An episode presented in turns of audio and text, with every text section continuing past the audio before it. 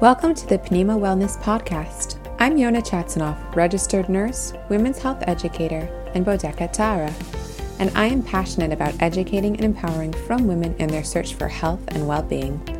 In this podcast, we explore health topics in a sensitive and practical way, answer questions, and discover new ideas and perspectives from other from women like ourselves. I'm so glad you've joined me on this journey to learn new information in a safe and curious space. Hey ladies, today we are going to talk about IUDs. There is so much to say on this topic. I actually typed up most of the information about a year ago, but the amount of material was too daunting, so I've decided I'll be splitting it into two podcasts. We'll go question by question so it's easier to keep the information straight. And before we start, if anyone is fuzzy on anatomy, like where is my uterus or what is my cervix, check out one of my very first blog posts at FromWomen'sHealth.com, that's women's, plural, with an E, where there's a short, clear Anatomy 101 lesson that I put together. I hope you'll find it helpful. Okay, so what is an IUD?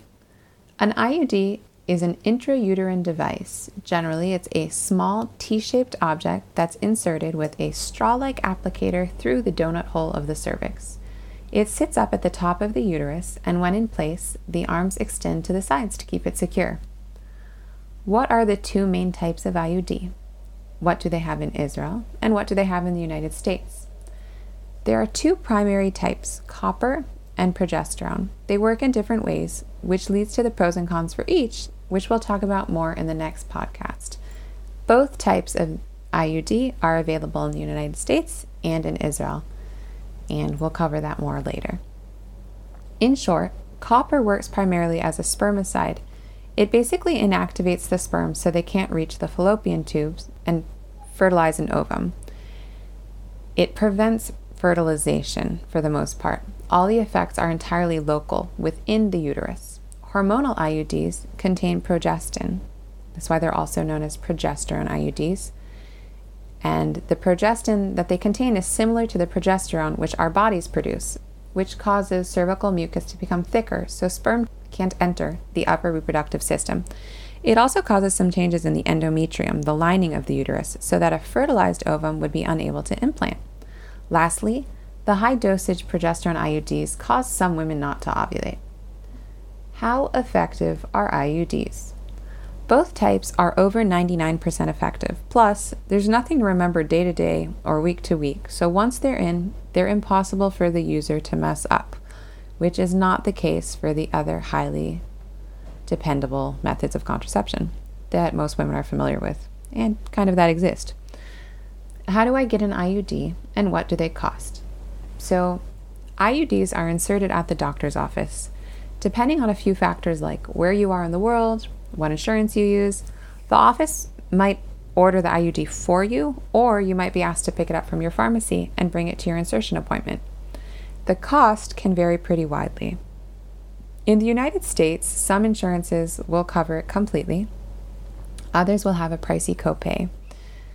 And when there's a copay, you may be able to get what's called copay assistance, where the manufacturer of the IUD covers what your insurance will not. So it's a really good idea to ask your provider if they have information on how to access that. Again, that's called copay assistance.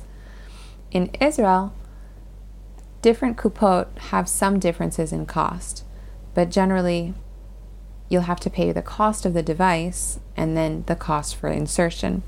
Higher levels of coverage with some plans include a discount on IUDs or a lower cost for insertion. The range of cost, what does that look like? So in Israel, it can be a few hundred shekel to get IUD contraception, to get IUD placed for birth control. If a woman's getting it for heavy bleeding closer to menopause, then that's actually included in the basket. So this conversation doesn't exactly apply to that. And we'll cover that a little bit more later too. In the United States, they range from free to a few $100s. But in either case, Israel, the United States, keep in mind that it's a one-time purchase that can last a woman for many years. So, start dividing it month by month and it gets to be a more reasonable cost.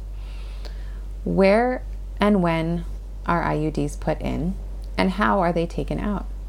IUDs are put into the uterus through the cervix, what I like to call the donut hole of the cervix. No additional holes need to be made. It's basically an extra uncomfortable speculum exam, if you could believe that that's possible. Sometimes you'll be prescribed a medication to soften the cervix beforehand, and you might be advised to take Motrin to help with any cramping. Any pain or discomfort is usually limited to just a few minutes with insertion, though some women will continue to have cramping for the next few hours for the rest of the day. When the IUD is in place, short strings are left hanging through the cervix. Why? A couple reasons. One, you can use those to check every month or so to make sure that the IUD is still in the uterus, and that's basically done with the same motion that a woman would use to do a bodeka, only without the cloth. And as we'll discuss in the next podcast, some women stop having their periods with certain IUDs, so this is really helpful to check if an IUD is still in place, preventing pregnancy. The strings are also used to conveniently remove IUDs. When a woman is ready to have the IUD taken out, her provider gives a little tug to those strings and it usually pops right out. Sometimes the strings pull back up into the uterus when the IUD shifts around. Still not a problem for removal, even though it sounds a lot trickier. But when that happens, an ultrasound is usually done to confirm that the IUD is in the right place once a year or so. When can an IUD be put in? So postpartum, they're usually inserted about 4 to 6 weeks after birth, but it is possible to have one put in immediately after birth. If a woman isn't sure she wants an IUD at first, or she can't get an appointment that quickly, she can start with another form of birth control and then get it placed. It's not like there's a short window of opportunity. You have to get it at 4 to 6 weeks. An IUD can be placed and removed at any part of the menstrual cycle, but it's easiest at the end of a period when the cervix is slightly open.